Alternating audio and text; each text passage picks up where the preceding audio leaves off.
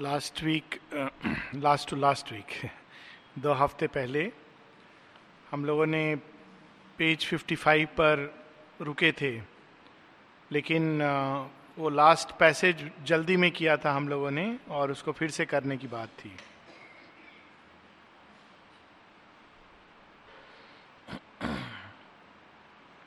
कि बहुत ही सुंदर अद्भुत पैसेज है जो बहुत बार हम लोगों ने पढ़ा होगा। और इसका मूल भाव ये है कि जब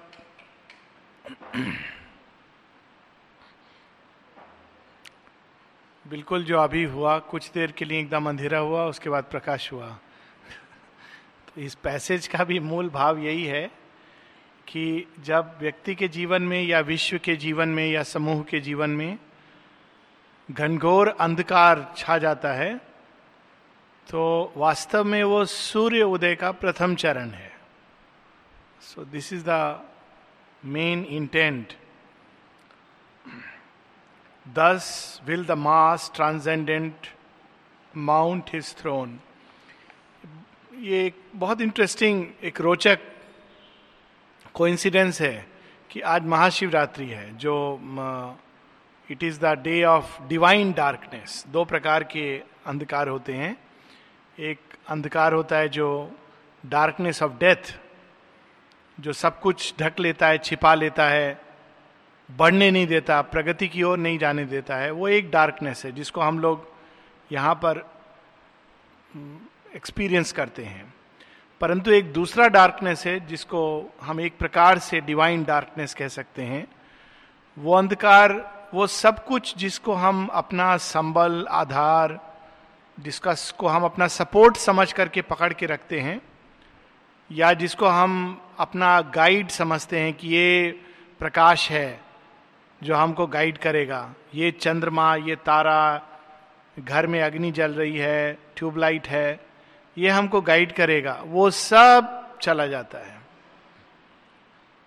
और उसके बाद, उसके पीछे इस सारे अंधकार के पीछे जो महासूर्य छिपा है दैट कम्स आउट तो यहाँ उस अंधकार का वर्णन है।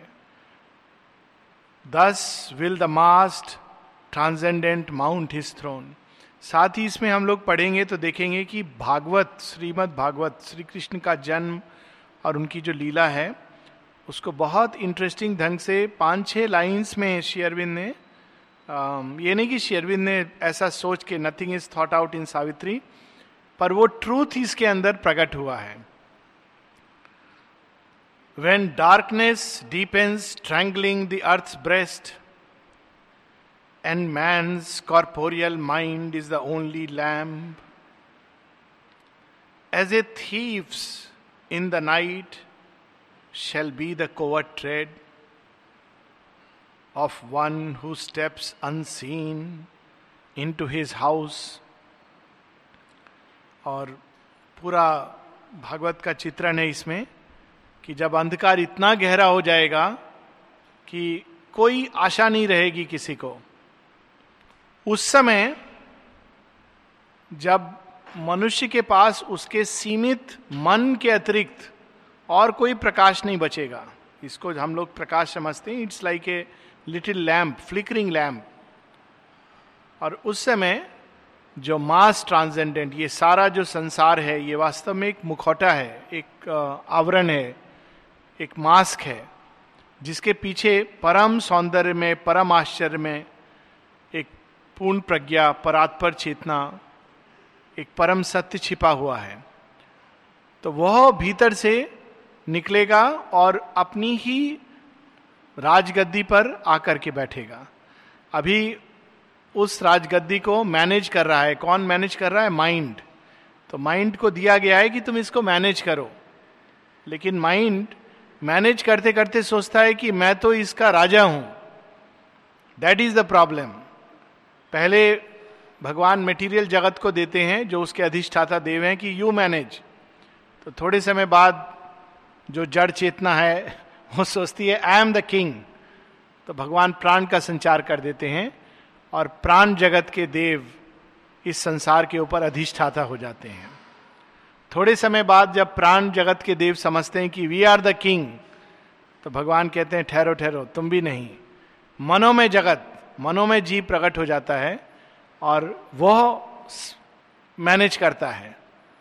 और थोड़े समय बाद जब वह समझने लगता है कि वास्तव में मैं ही इस राजगद्दी का अधिकारी हूँ, कंस की तरह तो अचानक जैसे Shri Krishna as a thief's in the night बचपन में हम लोग कहानियाँ पढ़ते हैं कि श्री कृष्ण कैसे मक्खन चोरी करके सबको डिस्ट्रीब्यूट करते थे।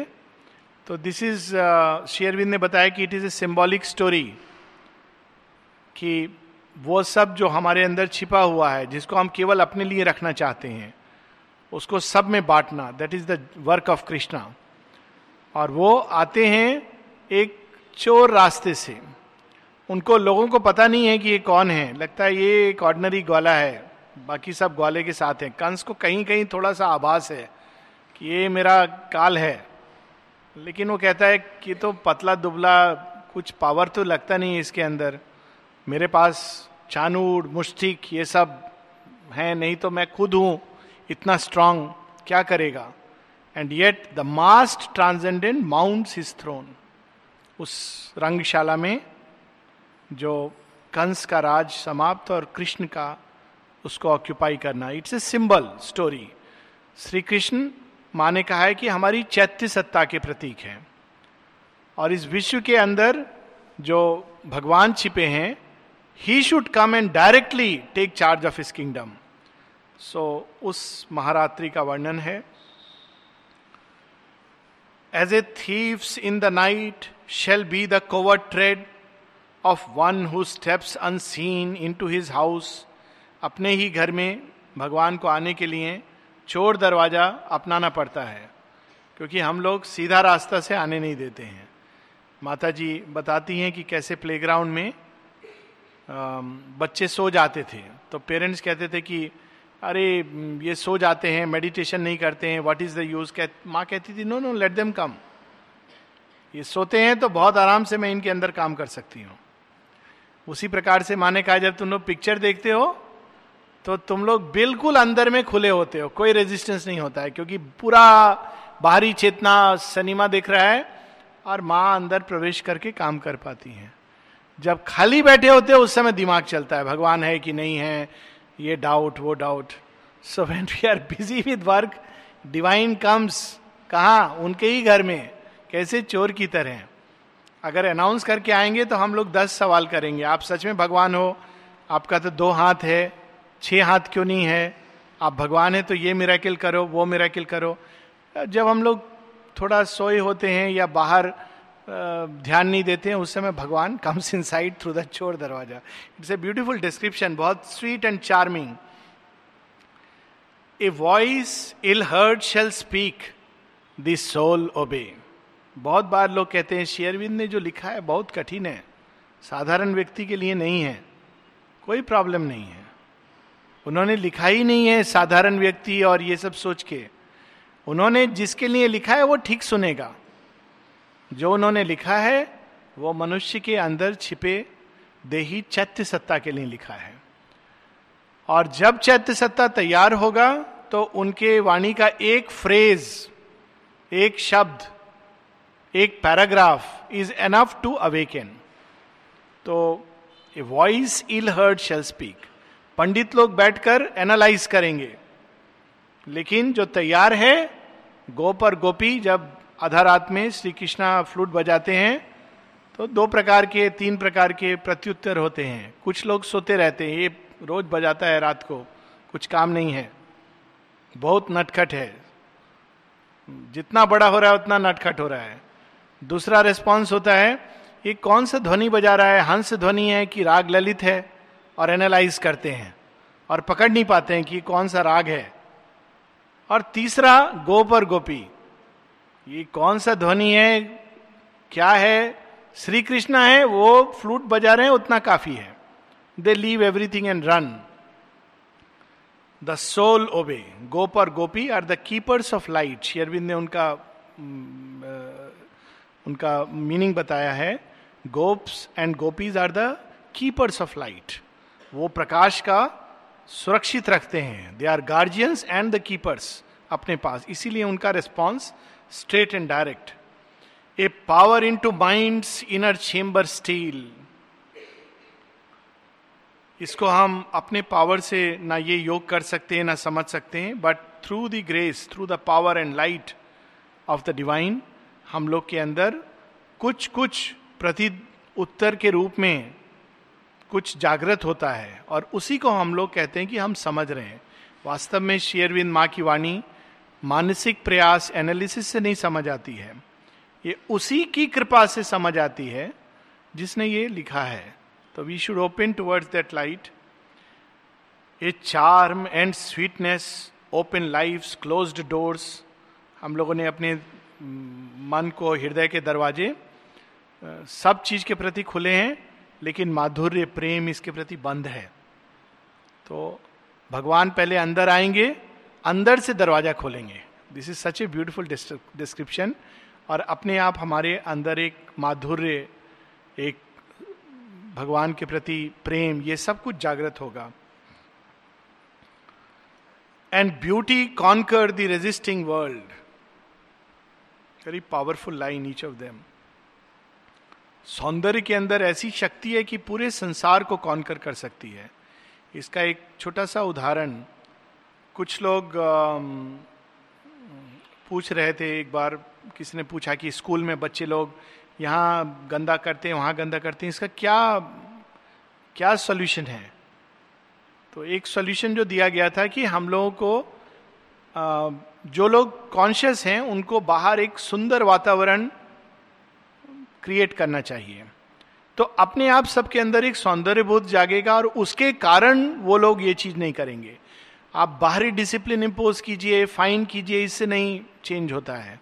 परमानेंट चेंज नहीं होता। It has its meaning but beauty conquering the resisting world it's a very powerful passage line इसका एक दूसरा उदाहरण है कि जब लोग जाते हैं शादी में it is not a very good atmosphere लेकिन फिर भी जो जाते हैं उनको पता होगा। और वहाँ पर वो सारा खाना, पीना, बातचीत सब हो रहा है। सडनली अनाउंसमेंट भी नहीं होता है। पता चलता है कि जो, जिनका विवाह हुआ है, वो आकर के बैठ रहे हैं। धीरे धीरे धीरे सब चुप हो जाते हैं। सबका दृष्टि उधर है। कौन है? देखें। किसका विवाह हुआ है? That comes in the centre that is the power of the beauty this is not external beauty but inner beauty हमारे भावनाओं का सौंदर्य। जब हमारे अंदर सौंदर्य उतरेगा तो हम नेचुरली कोई ऐसा विचार नहीं लाना चाहेंगे, जो अगली है। किसी को बोलने की ज़रूरत नहीं है। जब बाहर से हम कहते हैं कि ये नहीं सोचना चाहिए तो बहुत बार मनुष्य उस चीज़ को ज़्यादा सोचता है। क्यों? क्योंकि बोला गया है।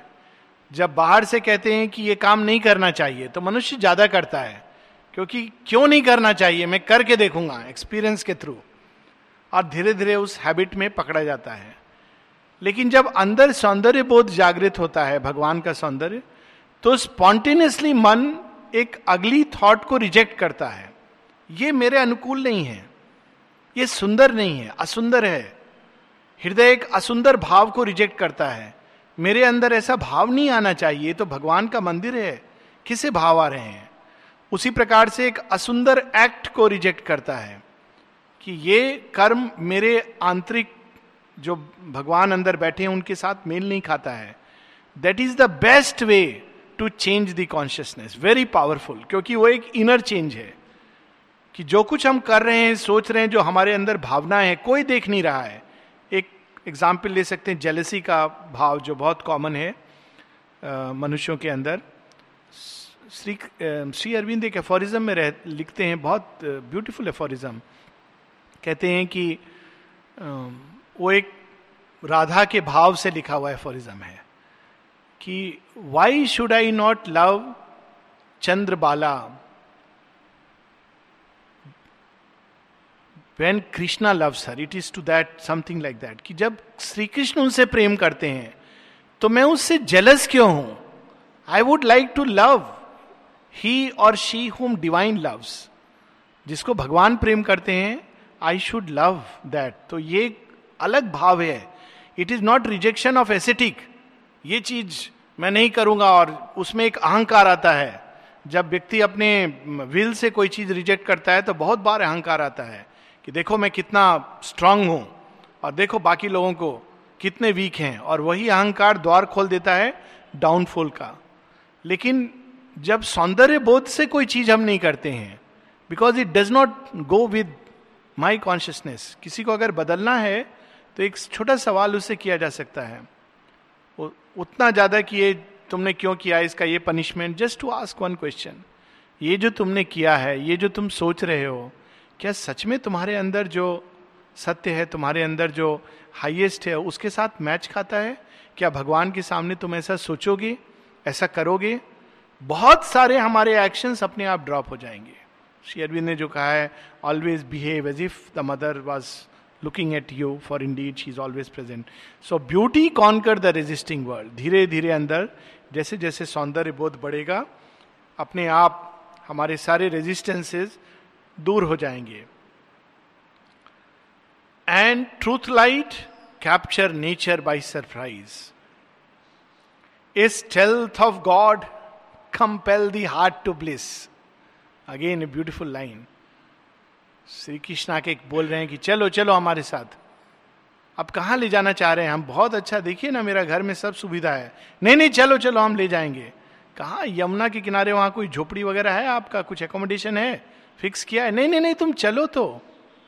स्टेल्थ ऑफ़ गॉड धीरे धीरे धीरे इतना आनंद अंदर में आ रहा है कि सब भूल गया व्यक्ति। क्या छोड़ा, क्या नहीं छोड़ा? Stealth of God he comes and steals our heart यहाँ पर यह कि हम अपना हृदय नहीं देना चाहते हैं भगवान को, लेकिन भगवान हमारा हृदय हमसे ही छीन लेते हैं और अपना बना लेते हैं। It's a very very powerful beautiful lines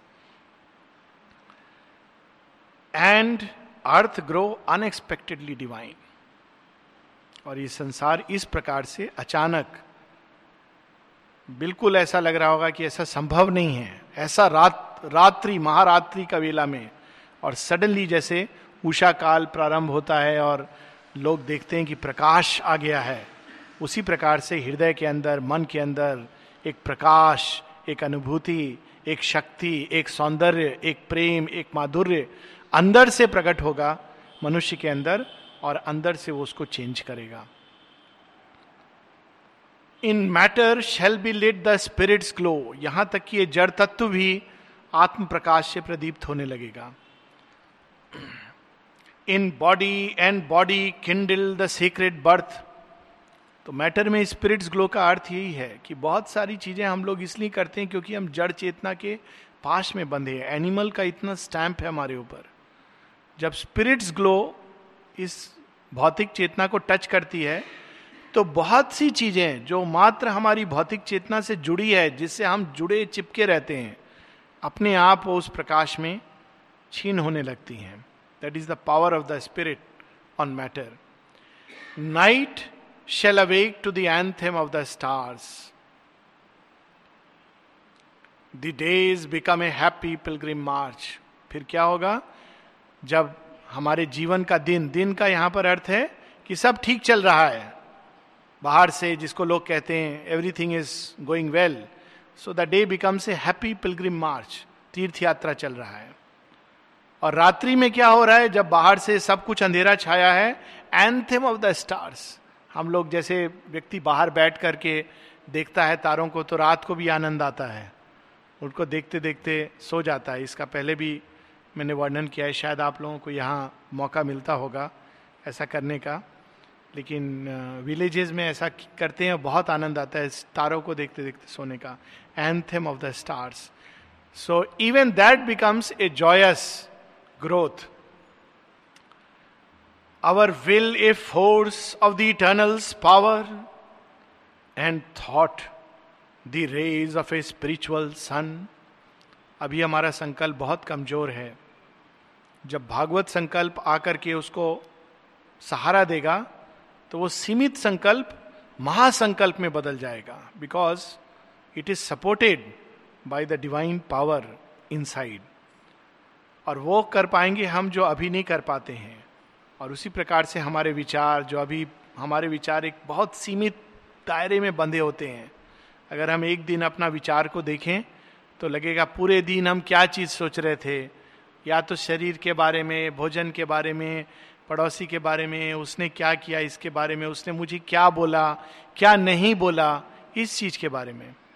लेकिन as this power will grow our thoughts will become rays of a spiritual sun intuitive it is an ascent from rational to intuitive mind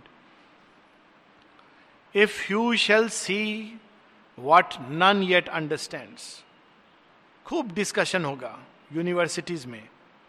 and में लोग declare करेंगे 50 percent Krishna existed 50 percent he did not exist story है ना university professor का। कोई आया भारतवर्ष में tape tape ढूँढने, श्री कृष्णा भगवत गीता रिकॉर्ड हुआ है तो ज़रूर उनका बांसुरी बजाया वो टेप भी रिकॉर्ड हुआ होगा कहीं पर। तो एक फॉरेनर आया रिसर्च करने। बोला, कृष्ण का, बांसुरी का टेप है क्या कहीं पर?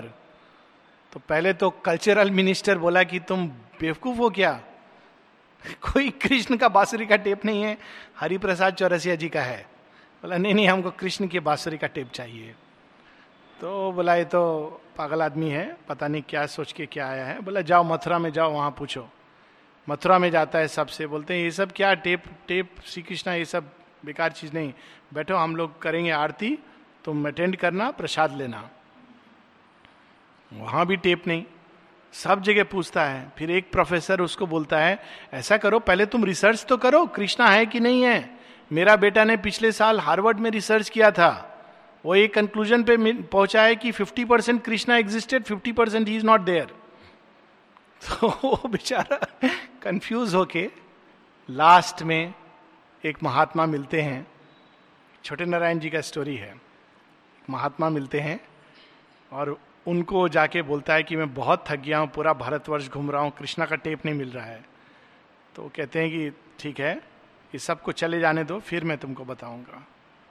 And it the end he puts in his hands Savitri and he says this is the tape of Krishna's flute it's a very beautiful way of communicating कि जो उन्होंने राग छेड़ा था वो सावित्री में कैप्चर्ड है। सो so, लोग इस पर बहुत इंटेलेक्चुअल डिबेट होगा। We have not to bother about it if you shall see what none yet understand जो देखता है वो जानता है। जो केवल यहाँ घूमता रहता है वो वहीं घूमता रहता है। To see is the best way to know जब तक आदमी देखता नहीं है, तब तक वास्तव में इसको नहीं समझ पाता है। God shall grow up while the wise men talk and sleep बहुत बुद्धिमान लोग M A P H D DLitt discussion करेंगे। सावित्री पोइट्री है कि पोइट्री नहीं है रियल है कि फिक्शन है? और जब वो डिस्कस करेंगे, ज़्यादातर लोग सो रहे होंगे।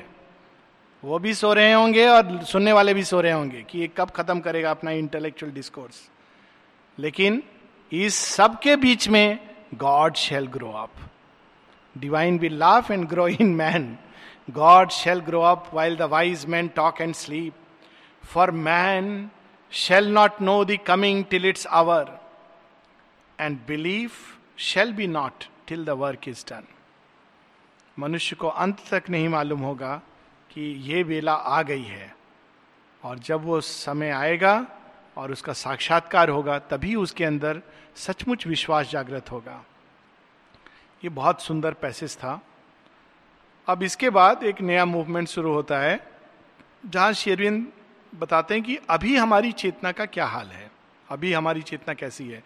जैसा कि हम देखते हैं कि सीक्रेट नॉलेज में कॉन्स्टेंटली शेयरविंद पहले बताते हैं कि वो अंदर छिपा हुआ जो पूर्ण प्रज्ञा है, वो क्या है? What is that secret sun of knowledge साथ ही बताते हैं कि हमारी चेतना की अवस्था क्या है। सो शेयरविंद दोनों को कंट्रास्ट करते हैं ताकि हम कंफ्यूज ना हो जाए कि ये सब हम तो जानते नहीं तो शेयरविंद हमको कहते हैं, हम जानते हैं कि तुम नहीं जानते हो।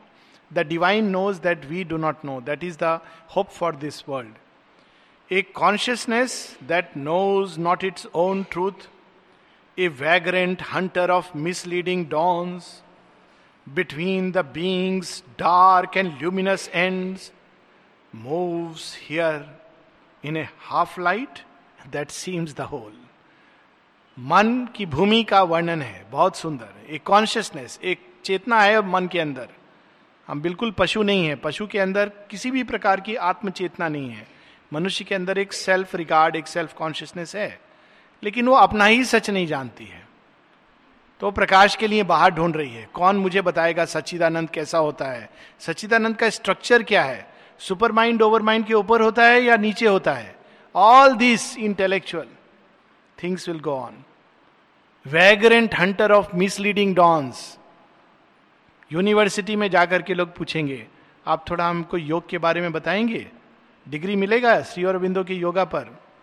All this is misleading dawn the real dawn is within us we go inside the dawn comes that this no second way so misleading dawns और लोग बोलेंगे हाँ हाँ हाँ हमने छह किताब लिखा है सुपरामेंटल के ऊपर।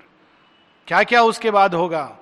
सारा मैंने डिटेल में बताया है but real awakening is inside so misleading dawns कितने प्रकार के, केवल इसी योग के बारे में नहीं on everything human mind passes final judgments on everything मनुष्य का मन, आप कभी टेलीविज़न में देखेंगे, चैनल, एनडीटीवी, ये हो रहा है, वो हो रहा है, ऐसा होगा प्रोजेक्शन है।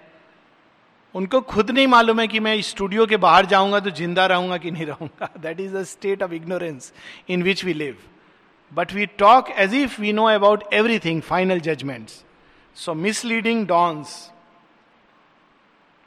जो भ्रमित करती है, ऐसा प्रकाश। वास्तव में वो केवल ट्यूबलाइट है। लेकिन जिसने वो प्रकाश नहीं देखा, सूर्य का, उसको लगता है यही इसी को लोग भोर कहते हैं। An inter interregnum in reality cuts off the integral thought the total power एक घोड़े का सिर काट के अलग कर दें और चार पाँव काट दें तो घोड़ा नहीं रहेगा। तो integral thought from the divine consciousness above to the darkest end वो कौन सा थॉट है जो इसको एक साथ देखकर जोड़ सकता है? अक्सर लोग जब इसको एक्सप्लेन करते हैं तो डिवाइन को हटा देते हैं। डिवाइन को जब एक्सप्लेन करते हैं तो इसको हटा देते हैं। जब दोनों को जोड़ के समझाने का चेष्टा करते हैं तो कहते हैं, बाकी सब ठीक है, पर ये डिवाइन बीइंग ये सब हटा दो। So that is not integral thought integral thought is जो एक साथ पूर्णता को देख सके, सब कुछ एक साथ। पूर्ण रूप से पकड़ सके। लेकिन मन में it is not possible intuition के साथ ही संभव होता है। It circles or stand in a vague interspace doubtful of its beginning and its close or run upon a road that has no end कितना सुंदर वर्णन है मन की गति का। आदमी सोच सोच के सोच सोच के थक जाता है अंत में, उसको कोई हल नहीं निकलता है। और जब थक करके सो जाता है कि ये रात का कहाँ अंत है, आँख खुलता है, देखता अरे, भोर हो गया है। That is the way spiritual life begins far of from the original dusk the final flame in some huge void inconscience it lives like a thought persisting in a wide emptiness As if an unintelligible phrase suggested a million renderings to the mind it lends a purpose to a random world existentialism तीन शब्द में शेयरविंद ने तो क्या करता है? आ, समझता नहीं है पूरी तरह की जीवन में जो हो रहा है क्यों हो रहा है। तो उसको कोई ना कोई मीनिंग दे देता है। उसको रियल मीनिंग नहीं मालूम है। उस अंधकार से जो उसको प्रकट होता है it gives a meaning it is not the true meaning there is a true meaning in this creation true meaning नहीं मालूम है। तो कोई ना कोई मीनिंग दे देता है। ये हुआ है क्योंकि ऐसा हुआ। ऐसा हुआ है क्योंकि वैसा हुआ। या तो कर्मिक थ्योरी या इमीडिएट कॉजेज लेकिन ultimate cause and ultimate sense छिपा रहता है। So it gives a meaning to a random world a conjecture leaning upon doubtful proofs और ये सब आफ्टर ऑल गेस वर्क है। A message misunderstood a thought confused missing its aim is all that it can speak or a fragment of the universal word universal word इसको कई तरह से हम समझ सकते हैं, पर एक जो इमेज आती है, क्योंकि बाद में ये इमेज आएगी अल्फ़ा एंड ओमेगा ओम। अ मा। ये तीन गति है सृष्टि की। आ सृजन की गति है। ओ उसको एनवेलप करने की गति है। hmm, वापस अंदर लेने की गति so these are the three sounds which make the perfect word Om. मनुष्य क्या करता है? उसका मिडिल uh, लेटर नहीं मालूम है बिगिनिंग मालूम है क्लोज मालूम है। सृष्टि हुई थी एक दिन अंत हो जाएगी। लेकिन ये बीच में क्या हो रहा है? सो so, शिवबिंदु उसको कितने सुंदर ढंग से बता रहे हैं कि it leaves or a fragment of the universal word it leaves two giant letters void of sense while without sanction turns the middle sign सृष्टि प्रारंभ हुई हाँ ये फैक्ट है डिनाई नहीं कर सकते हैं एक दिन समाप्त हो जाएगी ये भी फैक्ट है ये बीच में क्या ड्रामा हो रहा है? ये क्या हो रहा है? लोग क्यों जी जी रहे हैं, मर रहे हैं? रीबर्थ हो रहा है एवोल्यूशन हो रहा है वन डजन नो तो because we don't know the middle term उसका जो बीच का जो यात्रा है, वो हमको नहीं मालूम है। इसलिए हम उसके प्रारंभ और अंत को भी नहीं समझ पाते हैं। Two giant letter void of sense इसको हम even practically it is very interesting Om is अ उ ऊ हटा दीजिए तो इट बिकम्स एम मैं हूँ। So it's very interesting two giant letters void of sense उसका कोई अर्थ नहीं है। लेकिन उस दोनों के बीच में जब हम ऊ जोड़ देते हैं तो it becomes the perfect word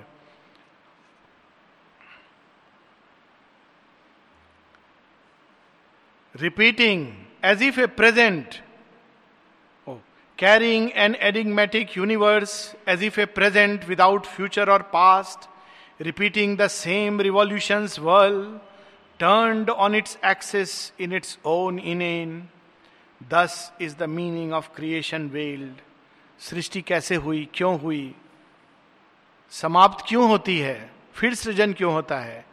चूँकि हम नहीं जानते इसलिए हमारे जीवन का अर्थ भी हम नहीं समझ पाते for without context reads the cosmic page हम जीवन की जो किताब है पढ़ते तो हम सब हैं लेकिन कंटेक्स्ट नहीं मालूम है। जैसे कोई किताब अचानक नॉवल कोई खोले, बीच में एक चैप्टर पढ़े, या एक सिनेमा सिनेमा में पुराने समय में हर एक सिनेमा में एक हीरो होता था, एक हीरोइन एक विलेन तो बीच में कोई अचानक चला जाए तो देखेगा एक व्यक्ति को दूसरा पीट रहा है। तो जनरली बीच में विलेन पीटता था हीरो को। लास्ट में hero victory suddenly last scene में हीरो का अंदर ताकत आ जाएगा, पुलिस आ जाएगा। कुछ होगा villain suddenly will be defeated तो बीच में अगर अचानक कोई उसमें प्रवेश करता पिक्चर में तो बोलता है, क्या हो रहा है? लोगों ने कहा था, ये हीरो है, लेकिन इसको इतना मार पड़ रहा है। ये तो बेकार पिक्चर है। विदाउट कंटेक्स्ट कंटेक्स्ट नहीं मालूम है। टोटेलिटी नहीं मालूम है। सृष्टि क्यों बनी है? किधर जा रही है? तो हम लोग जीवन की जब किताब पढ़ते हैं विदाउट कंटेक्स्ट पढ़ते हैं, इसलिए समझ नहीं पाते किसी के जीवन में पीड़ा हो रही है, भगवान बहुत निर्दयी है।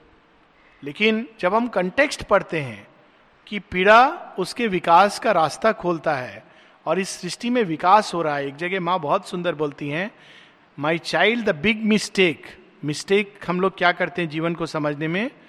हम ये मिस्टेक करते हैं कि life is meant for happiness माँ कहती life is meant for progress if you understand this most of the problems are over हम सोचते हैं जीवन भगवान ने बनाया है हम लोगों के खुश रहने के लिए। थोड़ा मिलता है तो हम बोलते हैं, बहुत कृपालु हो आप। लेकिन जब भगवान वही जो देते हैं, छीन लेते हैं, बोलते हैं, बहुत क्रूएल हो। एक्चुअली हैप्पीनेस के लिए बना नहीं है। प्रोग्रेस के लिए बना है। हैप्पीनेस माँ कहती is the consequence of progress जैसे जैसे हम प्रोग्रेस करते हैं, हमारे अंदर हैप्पीनेस आता है। तो जब हम इस कंटेक्स्ट को जान लेते हैं कि भगवान जीवन में हमारे क्या कर रहे हैं प्रोग्रेस कर रहे हैं तब प्रॉब्लम नहीं होता है। जब सब ठीक रहता है तो हमको लगता है भगवान हमको तैयार कर रहे हैं अभी प्रोग्रेस के लिए। जब बाहर सब गड़बड़ हो रहा है तो भगवान हमको बहुत फास्ट फॉरवर्ड गति से प्रोग्रेस की तरफ़ ले जा रहे हैं। So once we understand the context there is no problem but हम लोग बिना कंटेक्स्ट के पढ़ते हैं। Its signs stare at us like an unknown script as if appeared screened by a foreign tongue or code of splendour signs without a key a portion of a parable sublime जैसे अगर हम वेद की ऋचाओं, इतने सारे दस हज़ार जो बची हैं ऋचाएँ, कहते हैं एक लाख ऋचाएँ थी, अभी केवल दस हज़ार से कम बची है। तो उसमें से हम आधा उसको पढ़ें तो हमको क्या समझ आएगा? खासकर अगर वो कोई फॉरेन टंग में हो, सो हम लोगों की अवस्था ये है कि हम संसार को देखते हैं, लेकिन छोटा सा देखते हैं, एक पीस, ना उसके पीछे का सत्य, ना उसके ओरिजिन का सत्य, ना उसका अंत, कुछ भी नहीं जानते हैं। विदाउट कंटेक्स्ट और वो भी जो प्रकृति हमको सिखाती है, वो ऐसी भाषा में सिखाती है पहले लेसन नहीं देती है, पहले हमको टेस्ट देती है, उसके बाद हमको लेसन देती है। लेकिन हम उसको पढ़ नहीं पाते, क्योंकि इट इज़ ए फॉरन टंग हम जिस भाषा को जानते हैं, उस भाषा में वो नहीं बताती है, उसकी भाषा अलग है। So that is the sense of this universe इसको हम लोग कंटिन्यू करेंगे। बहुत सुंदर पैसेज है। The whole canto secret knowledge is very very beautiful